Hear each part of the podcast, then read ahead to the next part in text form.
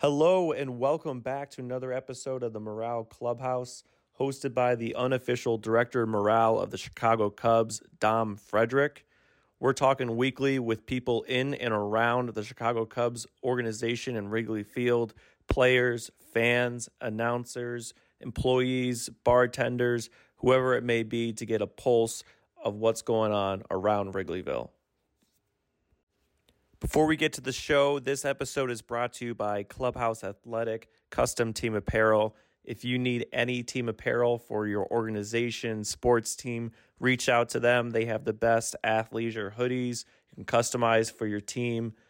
We love them here over at Morale Supply Co., and they handle all of our merch as well. So we trust them. Great designs, great product. If you're interested, you get 20% off your first order when you mention morale when you reach out. Go to www.clubhouseathletic.com. That's www.clubhouseathletic.com for great teamwear. Elevate your teamwear today. Now into the show.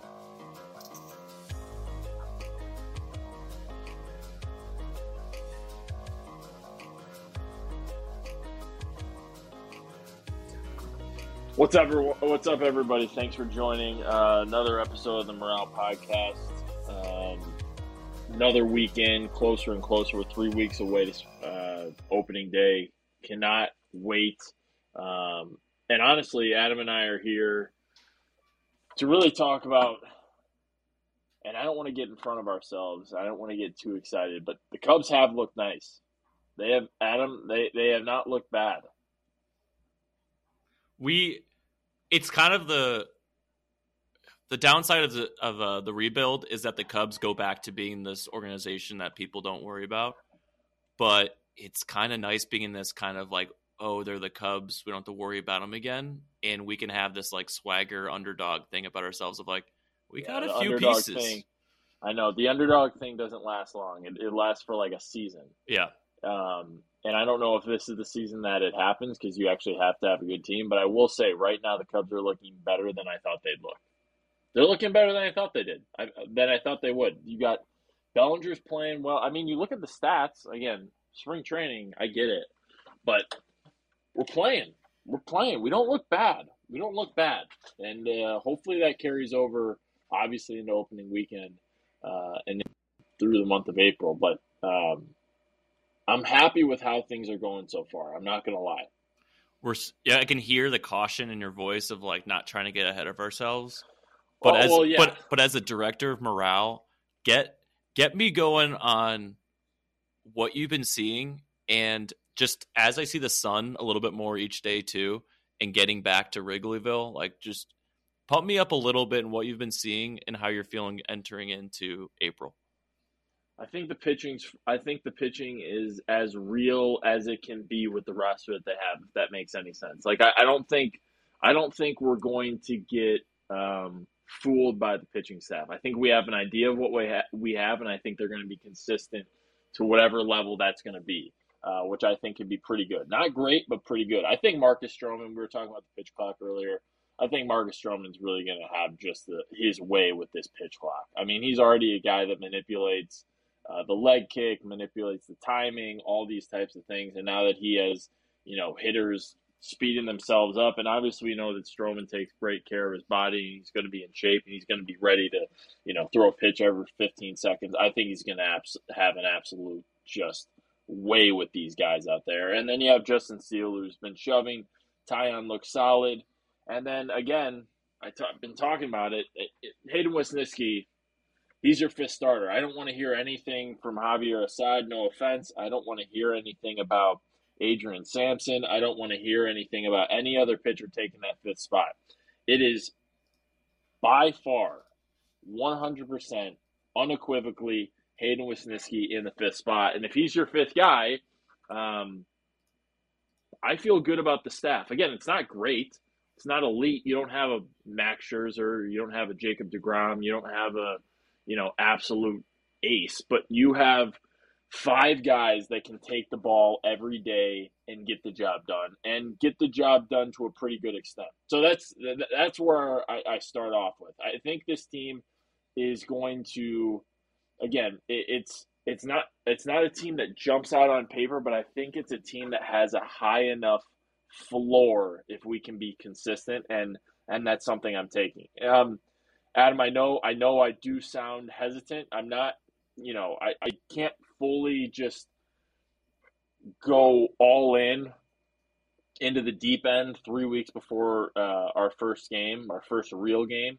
I'll get myself to that place, but um, like I said before, the, the starting pitching it looks solid, and it seems like this is a team that can adjust to the new rules that we're seeing in Major League Baseball. You sound like a um, a wounded a wounded dog, somebody who has like.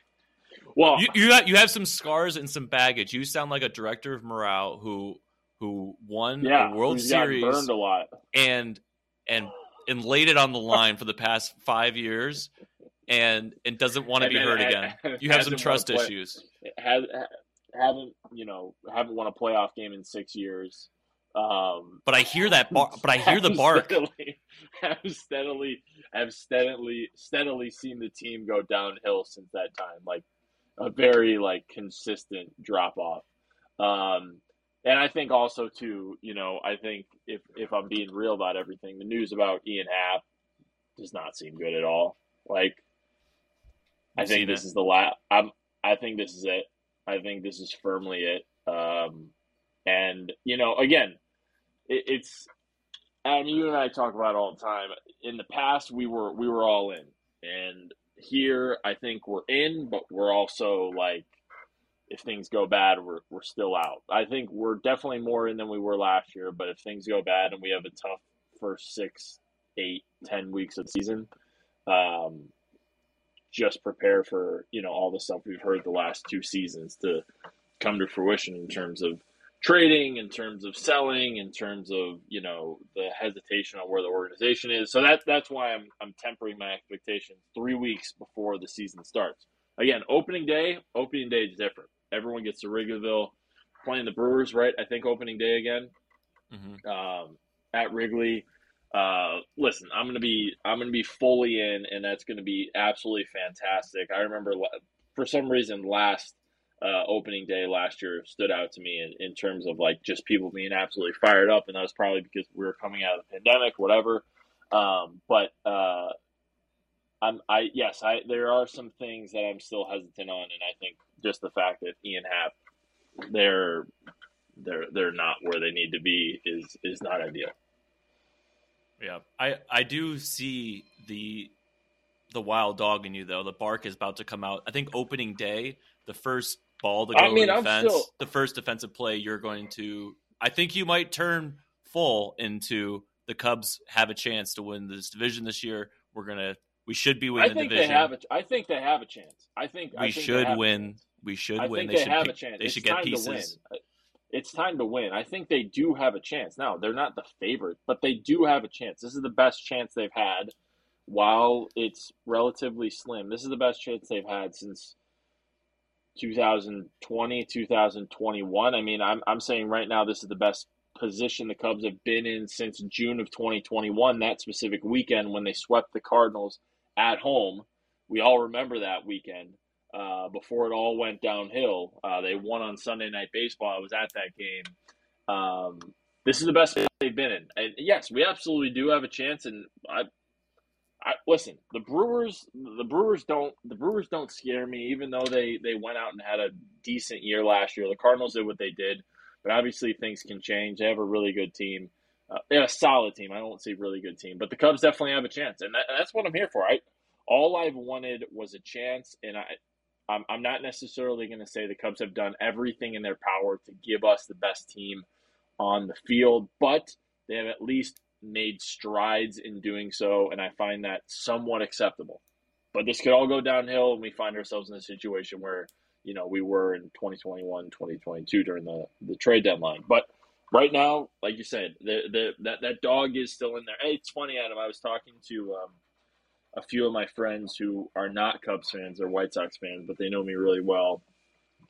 And they were kind of like picking my brain over the weekend and almost like psychoanalyzing me, sounding like you don't seem you don't seem as fired up, you don't seem this or seem seem uh, as juiced up as you used to. And I think there's a few things to it. I think you, you go through those battles, you get hurt, you, you take the lumps, you take the bumps, and, you know, I still feel like I haven't come out on the other side of it yet. I feel like Cubs fans haven't come out on the other side of it. We're, still we're still dealing with it. You know what I mean? It's it would be different if, if we found ourselves in a situation where we had a winning season or we won a playoff game yet. We just haven't felt that in so long. So we're still we're still almost in the grieving phase.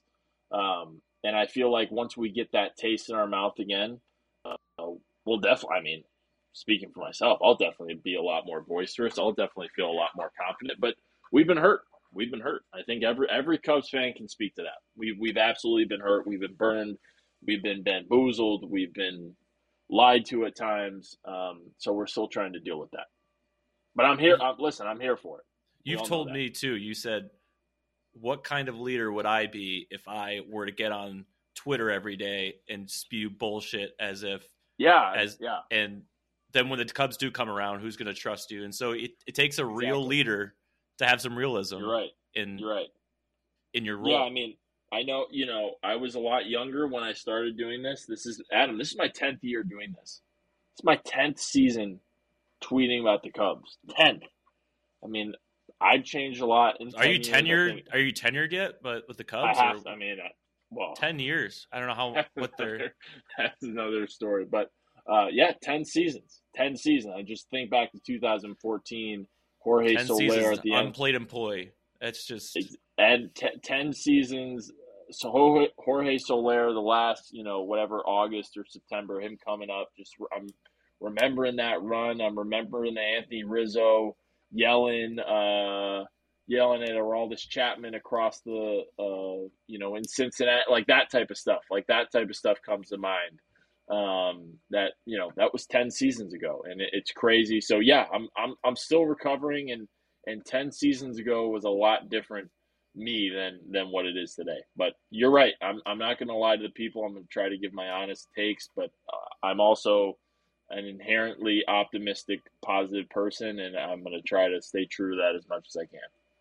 Yeah, I, I don't think it'll take much to have you go all in. It won't. And, it and won't. to to the no. front office, it won't. They can make everyone's jobs easier within the Cubs, the marketing team, everybody around Wrigleyville. If if they were to make a move and keep Ian Happ for, for a little bit more, sign an extension.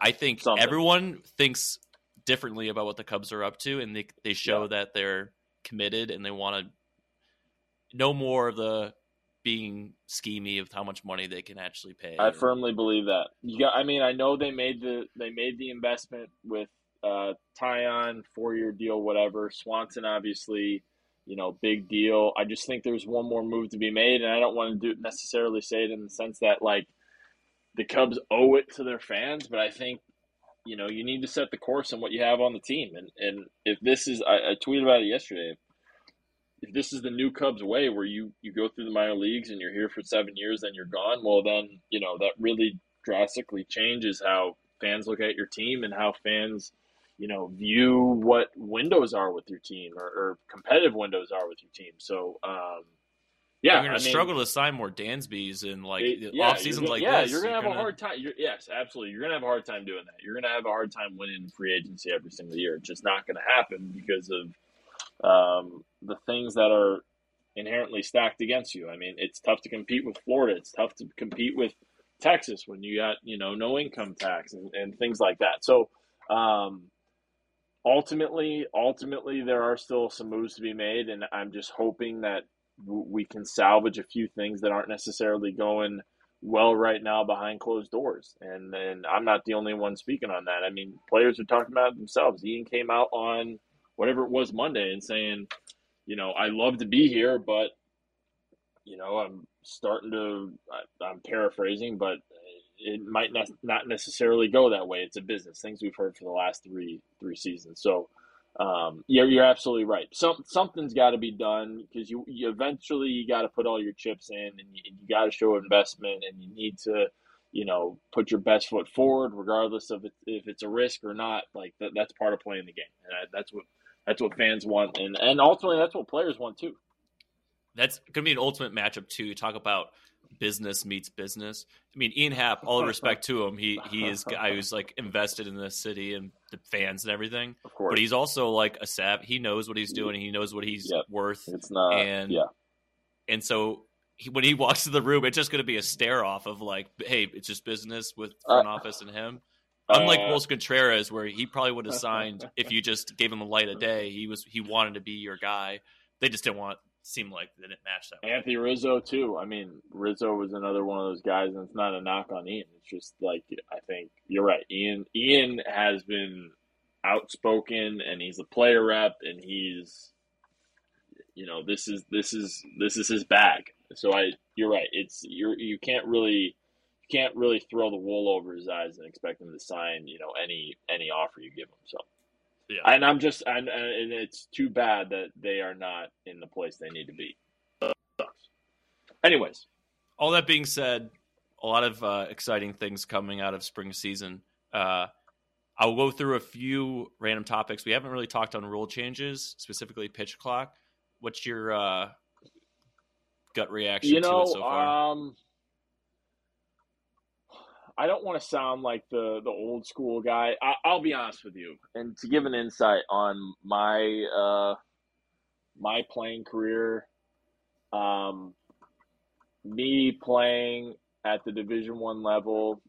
If I had a pitch clock on me when I played, I, I would have never I would have never gotten a hit at him. I would have never gotten a hit. I was a guy that moved slow. I'm told today how slow I am at golf. I'm trying to work on that. But I just like I honestly there's there's like a sense of like anxiety that comes over me knowing that you can strike out in 15 seconds. That like that I've been there. I've been there at my bad times. Um, and that it's one of the worst feelings in the world. Like going up there one, two, three, like a quick punch out is is bad. It is it is really, really bad. So it's not that I'm it's not that I don't think it's good for the game. It's more like I still have demons that I'm even though I haven't played in, you know, how many years, I'm I still have demons that I have to work through because I've been in I've been in some really, really bad spots where just, you know, it's it's a 15 20 second strikeout and and that's just it is emasculating it, it's really bad. So I, I i just hope i just hope we don't see too many hitters. And i always listen i, I was not a pitcher. I'm a i'm a i'm a hitter. And I, I just think of those guys that are up there having to face whatever 98 and a sweeping slider and a bugs bunny changeup and say hey you got to figure this out. And the pitcher can essentially throw whenever he wants to. Like you, you can't just like take a breath. You can't just, you know, process what just happened to you. You you need to step right back in the box. So I think that, you know, I think a lot of people are saying, well, this is going to help offense. Um, it's going to um, you know, uh, slow down a pitcher, kind of like slow down a pass rush and, you know, uh, for uh, football on defense, right? Trying to, you know, speed everything up. Um, but I I'm seeing it from the hitter's perspective, and I, I don't know if it's necessarily going to go that way. I, I think it's great that the games are shorter, but I can you imagine though, like in a big spot, Adam, like you're talking about like a playoff game or like a huge August or September game against the Cardinals at Wrigley, and like a crucial at bat takes 15 seconds, and you like got through the whole at bat like um that that kind of sucks like there's no Yeah, I- build up to it. There's no we all know the suspense that comes with baseball and i hope umpires lean off that later in games. I understand the beginning of games but like later in games when the crowd's going wild and things are going nuts and like you know just thinking about myself and i never played you know in the big leagues but just thinking of myself in those types of intense moments like that can go really really quickly and i would hate for for us to be making those decisions based upon like uh, a tv product or uh, you know trying to meet a quota on time things like that when there's like really intense moments that come with baseball and we've seen at the federal landmark that is very readily available you know over the course of a season. So I'd hate for that to be determined by a pitch clock. So you're saying essentially like for the sake of like if you were to make up to the big leagues and the Cubs were to sign you, you'd you'd feel okay in the batter's box. So you'd want you want Fred, future Fred, maybe in a possibility in the batter's box. I would box. not. No, no, no. I would not feel okay in the batter's box. Yeah, I know. I you're saying not. you you you're you're saying you you want to stop the rules just in case you make it up to the big leagues. no, no. You you will you will Of feel course, mel- yeah, mentally strong enough. Um, I think I have heard. You know what? uh, this would have been a great thing. To, this would be a great thing to talk to like a guy like Schwarber about, or even Ian about. Like when we have him on, you know, because I know Ian's been through those battles. He's talked about it. Like he he's he's punched out four times in a game. Like he he knows like when things are going really fast. Even when you have the time to step out, like it really seems like it's going really fast. And I would, I can imagine he's going to say like, being on the clock and having the pitcher essentially pitch whenever he can is like going to be 10 times worse. So I, Maybe I it's, just, maybe it's for the best though. That's like ripping the band-aid off and embarrassment, embarrassment's gone. You're like I could just walk up to the plate. I could be back in 15 seconds. I know I'm going to strike out. I get it over with. I'll- um, there's nothing more embarrassing than striking out multiple times in a game. Unless you hit a tank, unless you got two other knocks, like it, striking out two, three, four times in a game is just. I was god awful at baseball. My when I went to the plate, uh, I only played like when I was really young, and I just assumed like if you're eight years old, you can't hit the strike zone. So I would just stand in the batter's box and let them pitch four balls, and I'll take my base. And I'm a runner, so that's good for me. So in this case, I love it. I could quicker at bat. I could just get on base. I just well, I, I you know what I'm saying? I hear you. Yeah. I hear you. Yeah, I just I- uh, get out of the wa- embarrassment. Walk, you know, walking walking past your head coach after you struck out three times. Like you walk past them to go to the bat. You go. You walk. You'll past forget it. to It went so quickly. No, they don't forget it. That's not my experience. They don't forget it. they don't forget Well, it. Adam. I'll tell you, House League baseball in Lake Forest, they forgot it. They were focused on their kid next at bat. All right. Um, quick story. what quick else- story, real quick. And I, We got I know I know we have time, but just to give you my my take. So I was in one of these rough stretches in college, and I had plenty of rough rough stretches. And I remember we're, I think I started off the season. I hit a home run in my first at bat, and then I went on like a O for like twenty five stretch. And I remember getting meal money um, before we went on a trip like this would have had to have been like two or th- three weeks since I had hit that home run. And essentially, our coach was like, you know, you know, like you know, like you have like scholarship money, right? Like, like you, like you, you know that, right? You like you know, you know, you're not a walk on, and that was like one of the most. Oh my god! Just just being like, yeah, and just knowing you are failing like a team and failing coaches and like failing like uh like a, a team that is essentially like paying for your education. Oof. So that's why I'm still there's still demons that I'm working out, Adam. There's still demons that I'm. I've been in, I've been in the dark moments there, but um. So that that that's that's why I come from the perspective that I'm coming from. I've heard people, uh, which makes I think this makes more sense. Pitch clock to the sixth inning, seventh and on. Yeah, I like that. play- I, I'm fair. I'm I'm cool with that. I'm cool with that. the dramatics are that. are elite in those in those last three innings, and Yeah. so I feel like that. Yeah, I you keeping know, and that. probably probably you're going to see less balls put in play. Uh, I'm sorry, you're going to see more balls put in play. You're going to see less walks. You're going to see hitters essentially. I I mean, I wouldn't be surprised if you see hitters who struggle with making contact get into like a two strike approach right off the bat. If they're if they're not in a if they're not in a great space, you're talking about really simplifying things and probably not seeing as many homers. Probably seeing a lot more singles, which I'm I'm I'm fine with. Um, but uh, I think the hitters are definitely going to have to change. Change. It's not just a, a pitching thing, and I don't think this is. I don't think this is entirely favoring the uh, hitters at all. I, I think it actually favors the pitchers more, but we'll see. All right, we'll jump into a couple of uh, players, just a deep dive on how you're feeling on things. We brought it up a little bit last week, but I feel like an anomaly, or not anomaly, but most interesting guy that no one's talking about because they're kind of cautiously like what's going to happen. Cody Bellinger, he moves the needle too, social wise. Like he- his his name comes up, like Yeah. you mentioned, it, he's got juice to He does. the brand. Yep. He does What, how are you needle. feeling on on Bellinger? I think he looks good. I don't want to necessarily say he looks like better or different. He looks good though. Um, he moves the needle, and I think.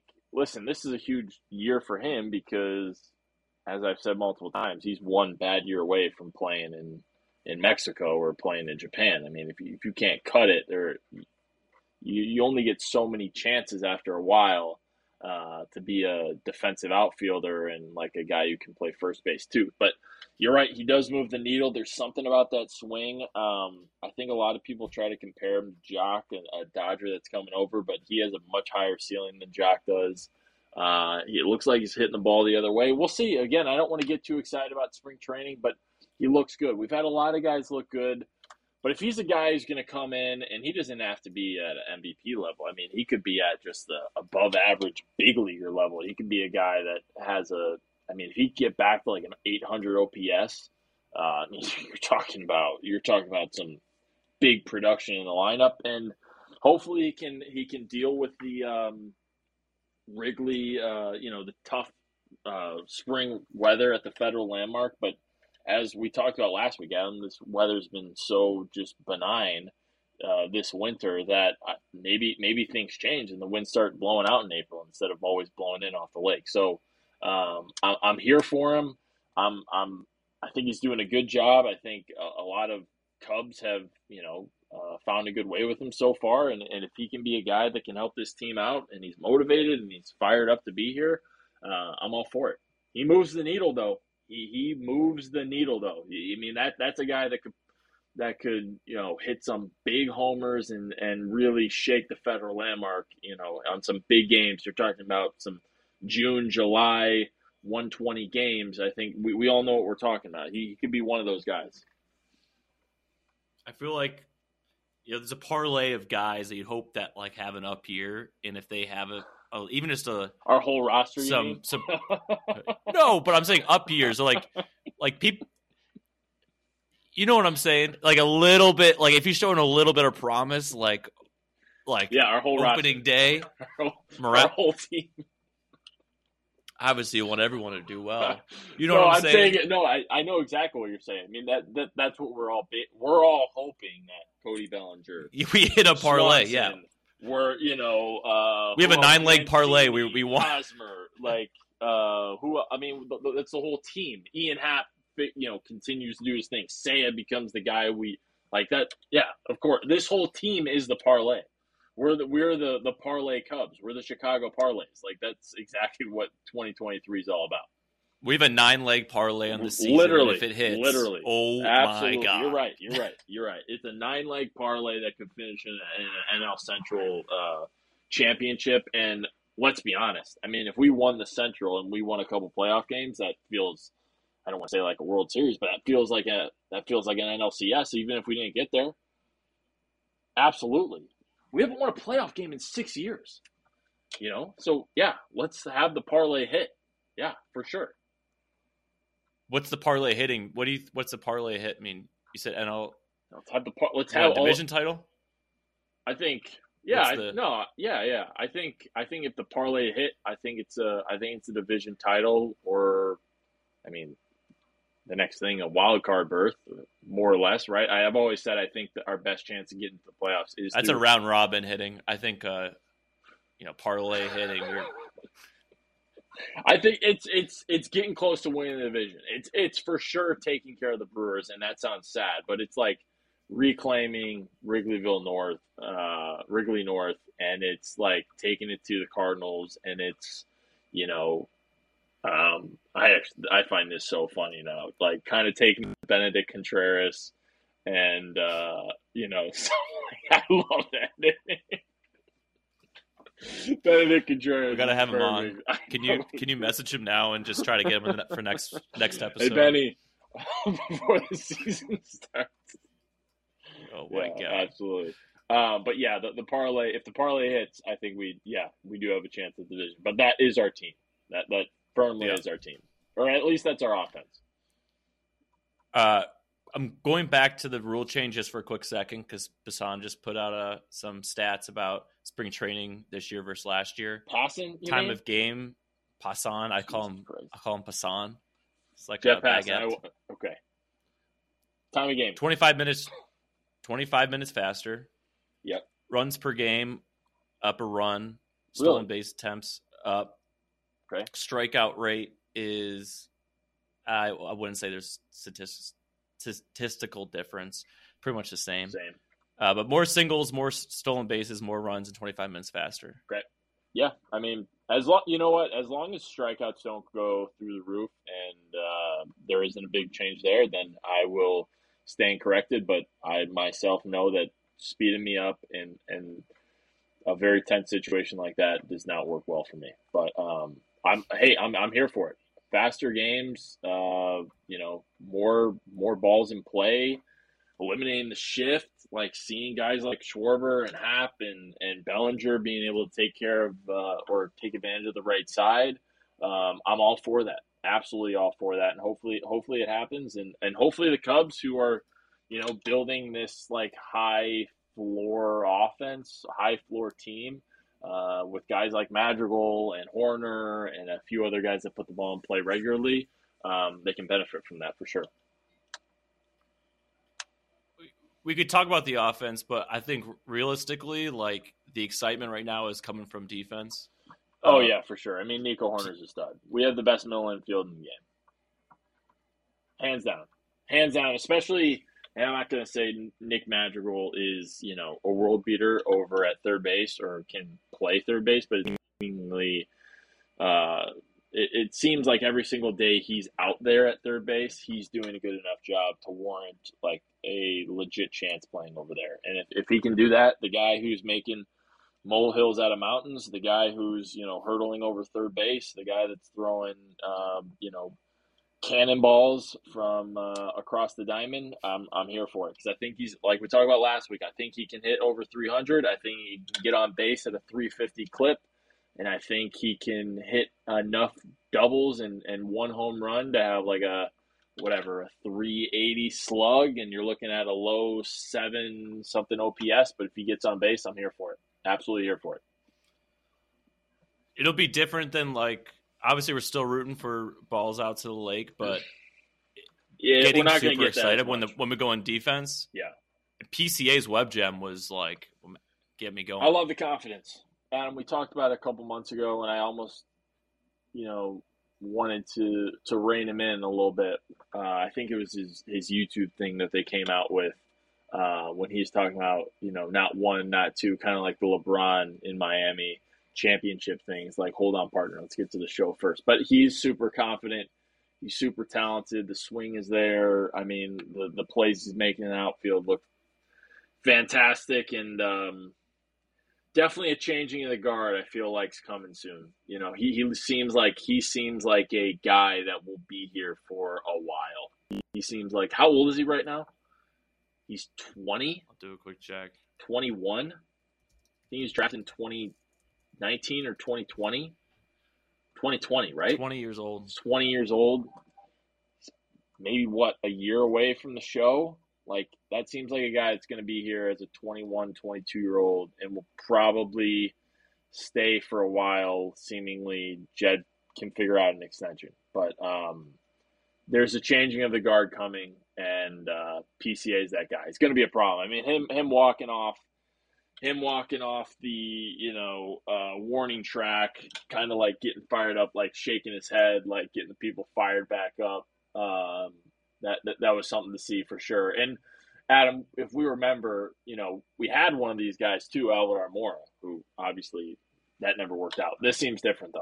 This seems different. This doesn't seem. This doesn't seem like a.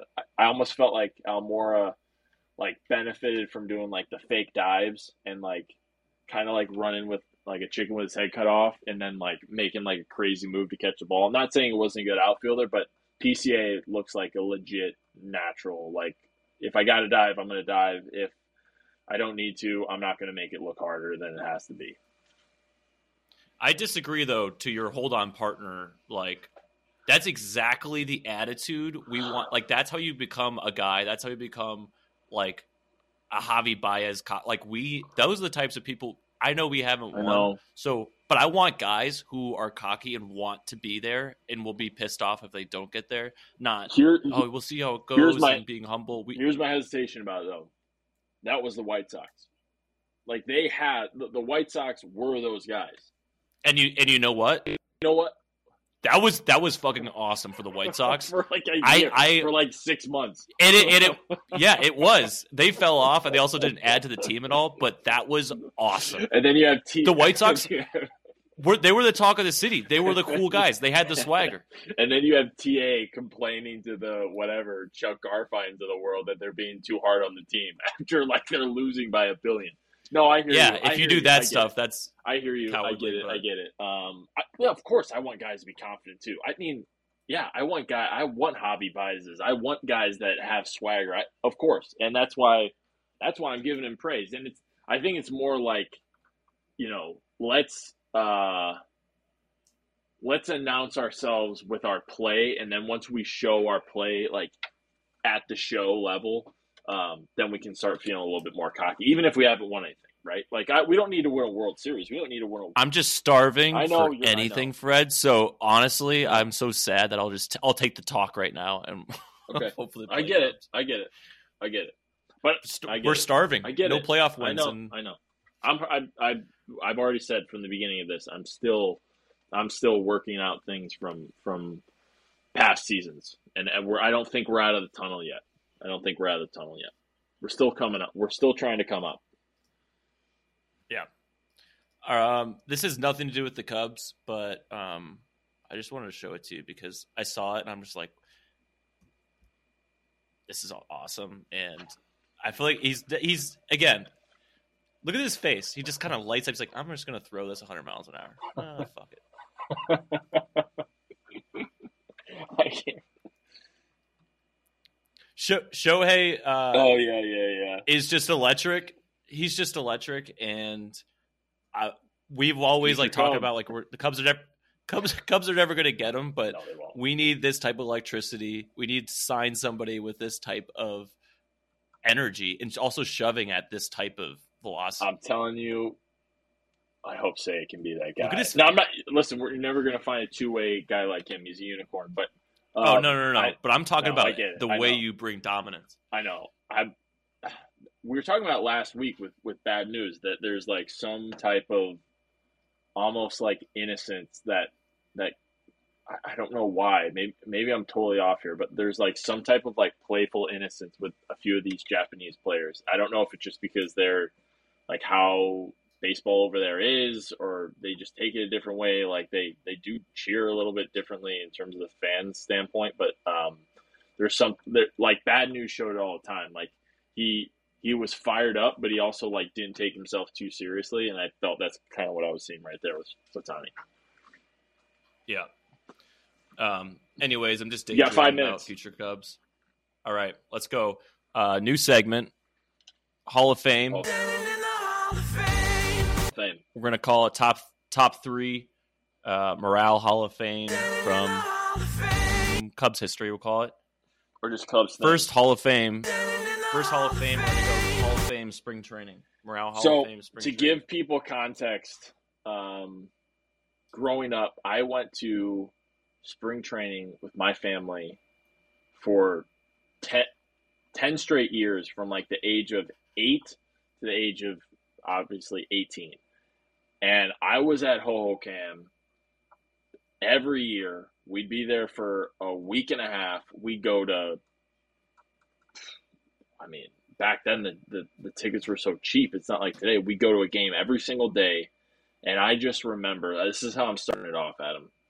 I remember as a 10, 11 year old, Ron Santo, the legend, he would sign ball, he would sign autographs from the booth at Hohokam from like an hour or to an hour and a half before the game until like 10 minutes before first pitch. And everyone would line up on the stairs and he'd sit in the booth and you'd go up there, you'd give it to Ronnie, he'd take a picture with you. That's the first, in terms of like Cub spring training.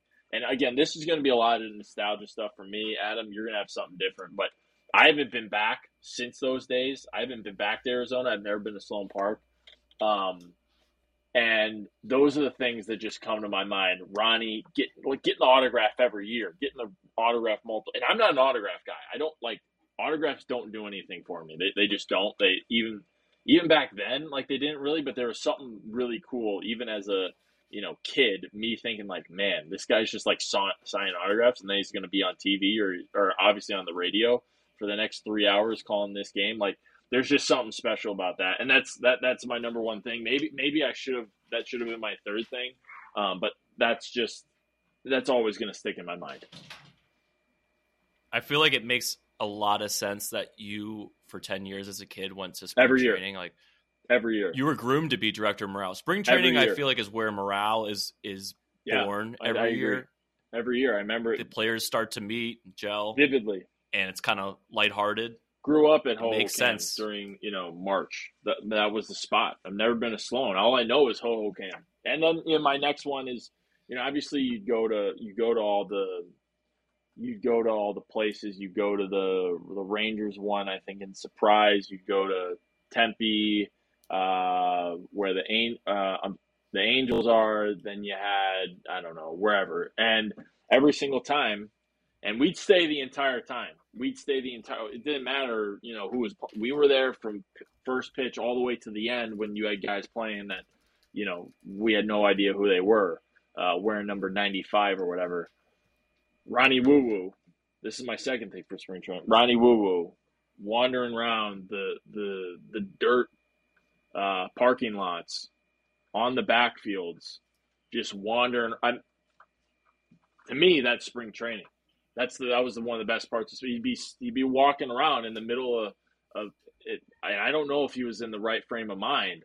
I was 12 years old, but Ronnie Woo Woo doing Woo Cubs in a in an empty dirt parking lot behind the backfields of a you know minor league you know uh, facility or the one of the minor league fields is something that's always going to stick in my mind. And that, that that's a Hall of Fame thing about spring training. Again, this is this is the kids version for me, but like, oh, there's Ronnie. He's doing woo woo, you know, and there's there's no no one's within 500 yards with him of him, and he's doing woo Cubs woo, and you know we're driving out of the we're we're walking out of the place, and there's Ronnie. He's there. He's at every game. Um, that that's part of to me that, that that's what that's what made spring training, especially back then, like so genuine, unique.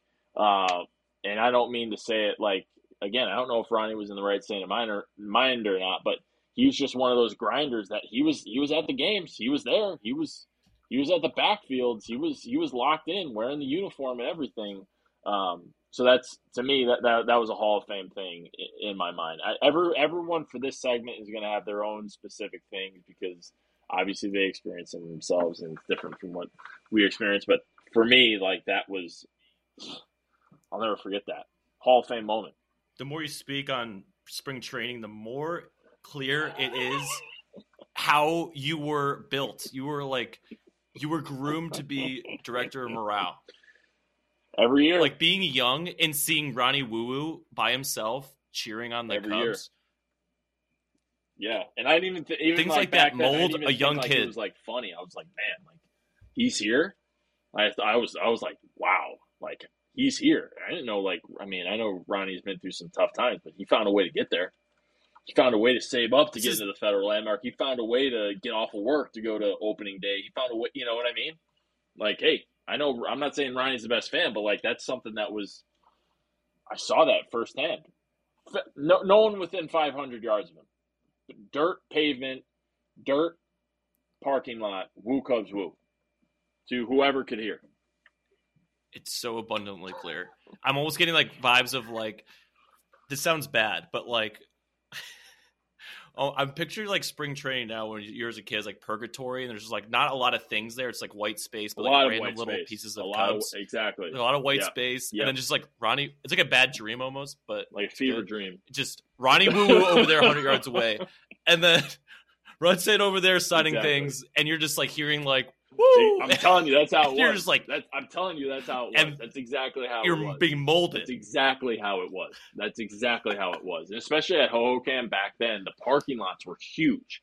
Like the, like it was parking lots around the entire thing, Just and it's in like this like it's not it, it's in like an almost like residential area, but Hohokam like just had this huge piece of property, but it was just the stadium, and then in the corner where the, the backfields, and then it's just parking lot, and uh, and yeah, Ronnie would be doing his thing.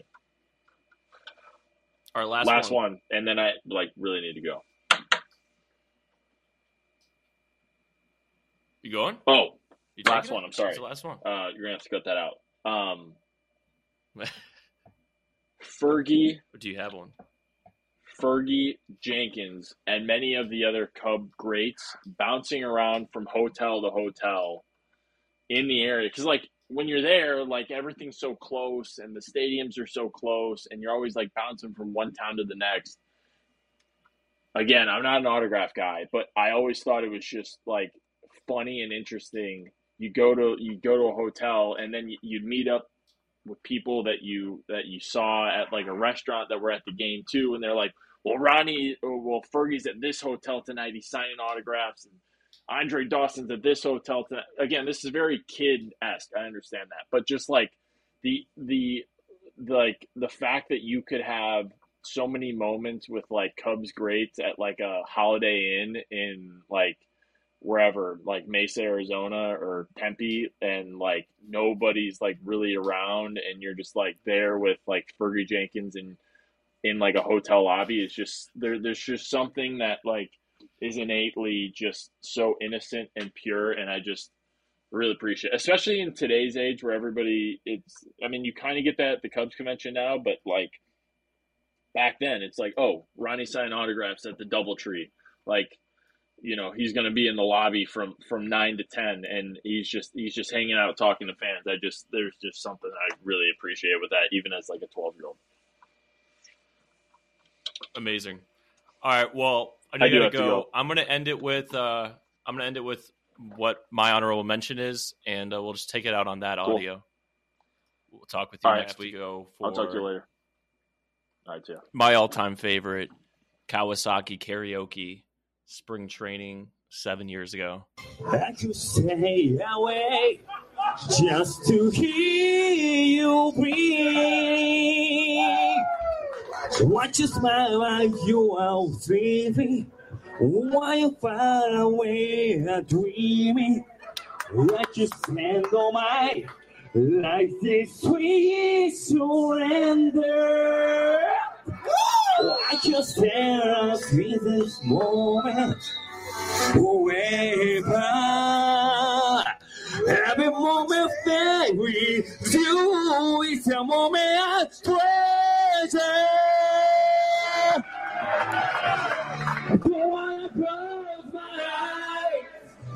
I don't wanna fall asleep 'cause I miss you, baby. And I don't wanna miss you.